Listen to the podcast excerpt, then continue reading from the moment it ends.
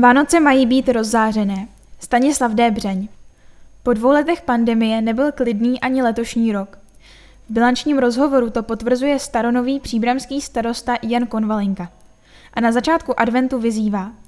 Podívejme se naspět za uplynulým rokem a zkusme si položit otázku, zda jsme byli dobrými lidmi. Zda jsme vždy a za všech okolností přáli druhým to nejlepší, zda jsme nezáviděli, nebyli zákeřní, nemysleli jen sami na sebe a na svůj prospěch. Zdá se, že každý z posledních roků přináší nějaké významné celospolečenské překvapení, provázené potížemi pro značnou část populace. Jak byste charakterizoval rok 2022 z pohledu České republiky a čím to zžila příbram samotná? Byl to další mimořádný rok plný překvapení. Už už jsme se těšili z toho, že odeznívá pandemie covidu a přišla válka na Ukrajině následovaná ekonomickou a energetickou krizí. Celkově byly ty uplynulé roky, slušně řečeno, takové divné. Ve společnosti si všechny ty komplikace vybrali svou daň v podobě všeobecné deprese a blbé nálady. Někdy mám takový pocit, že strach a obavy z budoucnosti se staly novou normou. A to rozhodně není dobře. Byť povahu melancholik, věřím, že se i tato stávající situace nechá překonat a nastane doba, kdy se nebudeme bát pustit si večerní zprávy, aniž bychom se dozvídali samé příšernosti. Vánoce mají být rozzářené. Stanislav Débřeň. Po dvou letech pandemie nebyl klidný ani letošní rok. V bilančním rozhovoru to potvrzuje staronový příbramský starosta Jan Konvalinka. A na začátku adventu vyzývá. Podívejme se naspět za uplynulým rokem a zkusme si položit otázku, zda jsme byli dobrými lidmi. Zda jsme vždy a za všech okolností přáli druhým to nejlepší, zda jsme nezáviděli, nebyli zákeřní, nemysleli jen sami na sebe a na svůj prospěch. Zdá se, že každý z posledních roků přináší nějaké významné celospolečenské překvapení, provázené potížemi pro značnou část populace. Jak byste charakterizoval rok 2022 z pohledu České republiky a čím to zžila příbram samotná? Před několika týdny se uskutečnily komunální volby, které do příbramského zastupitelstva vynesly nové zastupitele a zastupitelky. Vy jste byl opět zvolen starostou. Jaké úkoly čekají na příbram v roce 2023? Jsou to hlavně nastartované věci z dřívějška. Je před námi mnoho důležitých projektů, které se musí posunout. Čeká nás kapacitnění čistírny odpadních vod a také rekonstrukce akvaparku. K tomu rozšíření kanalizace do Kozičína nebo parkovací dům a mnoho dalších větších i menších investičních akcí. Budeme také muset změnit způsob přemýšlení nad energiemi, jejich využitím a spotřebou. Ekonomika města dozná změn, neboť pomalu, ale jistě přichází doba, kdy se zásoby peněz budou stenčovat – Nedělám si iluze o tom, že by stát, města a obce jakýmkoliv způsobem chránil před dopady ekonomických turbulencí. S tím si budeme muset poradit sami. A máte představu, co je pro příbram důležité až do řádného konce mandátu tohoto zastupitelstva, tedy do roku 2026? Jednoznačně je to pokračovat v trendu postupného zlepšování životních podmínek ve městě. Jako klíčové vidím investice do infrastruktury, do vodovodu, kanalizace, do udržitelných řešení v oblasti zprávy budov. Rozhodně je důležité, aby město i nadále žilo kulturou, zábavou a sportem. Trochu se bojím, aby nedocházelo ke snahám o vymýšlení už vymyšleného a prokazování nesystémových nápadů. Tady mám na mysli třeba znovu se objevující výroky o přehodnocení rekonstrukce akvaparku a podobně. Reprezentujete hnutí ANO a do otevřené koalice na městě jste vstoupili s ODS. Obě strany jsou na celorepublikové, ale mnohdy i na krajské úrovni nesměřitelnými soupeři. Promítá se tato řevnivost nějak do dění na příbramské radnici? Nepromítá. Už to zní jako kliše, ale klidně to zopakuji. Komunální politika je více o lidech než o stranách. Lidské vlastnosti, schopnosti člověka, osobitý přístup nebo třeba způsob práce či komunikace jsou to, co v komunální politice funguje více než stranická příslušnost. Proto se na obecní úrovni můžou spojit strany, které se na té celostátní nemohou vystát. Opačně to platí pochopitelně také. S místní ODS máme společný pohled na věc, na budoucnost města, na připravované projekty. ODS je stranou víceméně konzervativní, což mě osobně vyhovuje. Společně jsme se shodli a v memorandu si potvrdili, že budeme konat vše pro prospěch města a jeho občanů, a to bez ohledu na stranické tričko. Je už trochu evergreenem ptát se, jak to vypadá s příbramským akvaparkem. Příprava rekonstrukce nyní trvá již třetí volební období. V jaké jsme fázi a bude na přes rok bazén už uzavřen? Přesně tak. Nastává třetí období, ve kterém se téma akvaparku skloňuje ze všech stran. Nezúčastněný člověk jen těžko bude chápat, proč se to celé tak příšerně vleče, proč bazén už dávno není opravený. O to víc mě děsí názory některých zastupitelů o tom, že by se měla rekonstrukce přehodnotit a vrátit na začátek, tedy o mnoho let vzad. To je podle mého špatné i jako vtip. Na rekonstrukci bazénu je vypsáno výběrové řízení, z kterého vzejde, doufejme, ke konci roku vítězný dodavatel, který rekonstrukci v první polovině roku 2023 zahájí. Už aby to bylo.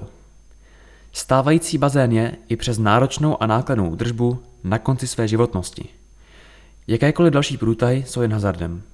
Mnozí ekonomové předvídají, že příští rok nás čeká ekonomická recese nebo rovnou krize. Má město dostatek svých prostředků, aby mohlo bezpečně financovat nejen provoz, ale také investice? Prozatím ano. Máme dost peněz na provoz i na investice, opravy a údržbu. S tím, jak nás čekají velké investice, budou se zásoby peněz stenčovat. Nikdy by však nemělo dojít k tomu, abychom se odstli v situaci, kdy nebudeme mít na provoz nebo na běžné opravy.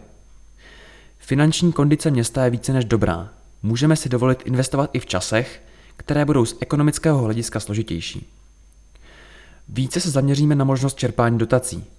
To platí obzvláště pro projekt intenzifikace čistírny odpadních vod, kde aktuálně vedeme jednání se státním fondem životního prostředí. Projekt intenzifikace čistírny odpadních vod je natolik stěžejní a pro budoucnost města nezbytný, že je jediným, u kterého připouštím diskuzi o úvěrování. I když od konce léta klesají na burzách ceny elektřiny a plynu, občané, firmy i města už platí nebo se připravují na zvýšené ceny energií. Máte spočítáno, o kolik více zaplatí příbram na přes rok za energie v budovách vlastněných městem, kterých je několik desítek? Jsou to jednotky, spíše desítky milionů korun navíc, které budeme muset vynaložit na elektřinu, plyn a teplo. Také na neustále se zdražující ceny pohonných hmot. Mrzí mě, že neprošel návrh na to, aby se windfall tax nebo lidově válečná daň stala součástí příjmu měst a obcí prostřednictvím rozpočtového určení daní. Mohly to být další peníze pro město, jež se mohly použít na provoz nebo do opravy. Máme připravena úsporná opatření ve smyslu snížení spotřeby energií, pracujeme na přípravě opatření k zajištění vyšší energetické soběstačnosti, například formou fotovoltaiky na městských budovách. Letos jsme vyměnili stovky kusů veřejného osvětlení za úsporné, dalších více než tisícovku modulů vyměníme příští rok. Tlumíme osvět památek a celkově se snažíme počínat si co nejhospodárněji. Upřímně doufám, že tento stav je skutečně přechodný, že neznamená nový standard pro další roky. Co by se stalo, pokud tuto nebo příští zimu nebudou mít městské budovy dodávku plynu? Část z nich lze opětovně připojit na teplárnu, velký počet ale nikoliv. Nastal by pochopitelně velký problém. Částečně bychom se s tím provozně poradili. Máme například nakoupen velký počet přímotopů a tepelných zářičů, díky kterým bychom dokázali za upravených provozních podmínek a po omezenou dobu zajistit bazální chod institucí. S teplárnou připravujeme opětovné připojování budov na centrální zásobování teplem. Někde to půjde snadno a rychle, jinde je to běh na dlouhou trať.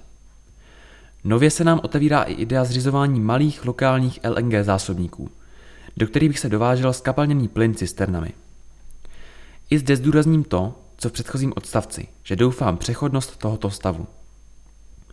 Věřím, že až se geopolitická situace uklidní, ustanou nebo se zmenší rizika nedostatku klíčových surovin a vše se vrátí do normálu. Pochopitelně je na místě trochu změnit uvažování o energii a jejich zdrojích, nicméně je to běh na léta. Nejde to vyřešit za jednu zimu. Tento rozhovor vedeme v polovině listopadu, kdy různé organizace finišují s přípravami na advent. Na jaký program se vy osobně těšíte nejvíce? Těším se na tradiční adventní nedělní zastavení, která budou probíhat na čtyřech různých místech. Po začátku na náměstí Tomáše Garika Masaryka a dále po náměstí Jana Aloise Alise přijde Svatá hora a nakonec náměstí 17. listopadu. Připravený je parádní program, o který se postarají jak vyhlasní umělci, tak osobnosti místní hudební scény. Vše bude doplněné o vánoční trhy a krásně nasvícené město. Mimochodem, k redukci vánočního osvětlení jsme nepřistoupili. Jednak nespotřebovává až tak moc proudu a také by to byla velká škoda. Vánoce mají být rozzářené. Co byste vzkázal či popřál občanům v souvislosti s Vánoci i rokem 2023? I v letošním roce jsme procházeli zkouškami. Zažili jsme věci, které málo kdo z nás z dřívějška znal. Opět jsme se museli naučit fungovat v podmínkách, na které jsme nebyli zvyklí. Odhalili jsme mezi sebou vzácné charaktery nezištních lidí ochotných pomáhat. Setkali jsme se tváří v tvář lidskému neštěstí a dostali vzácnou příležitost učinit něco málo pro jeho umenšení. Vánoční čas je příležitostí k rozjímání, k přemýšlení a vyhodnocování. Podívejme se naspět za uplynulým rokem a zkusme si položit otázku, zda jsme byli dobrými lidmi. Zda jsme vždy a za všech okolností přáli druhým to nejlepší. Zda jsme nezáviděli, nebyli zákeřní, nemysleli jen sami na sebe a na svůj prospěch.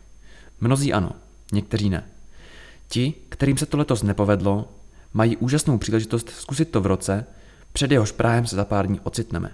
Pamatujme, že příští rok bude jenom tak dobrý, jak dobrý ho my sami učiníme.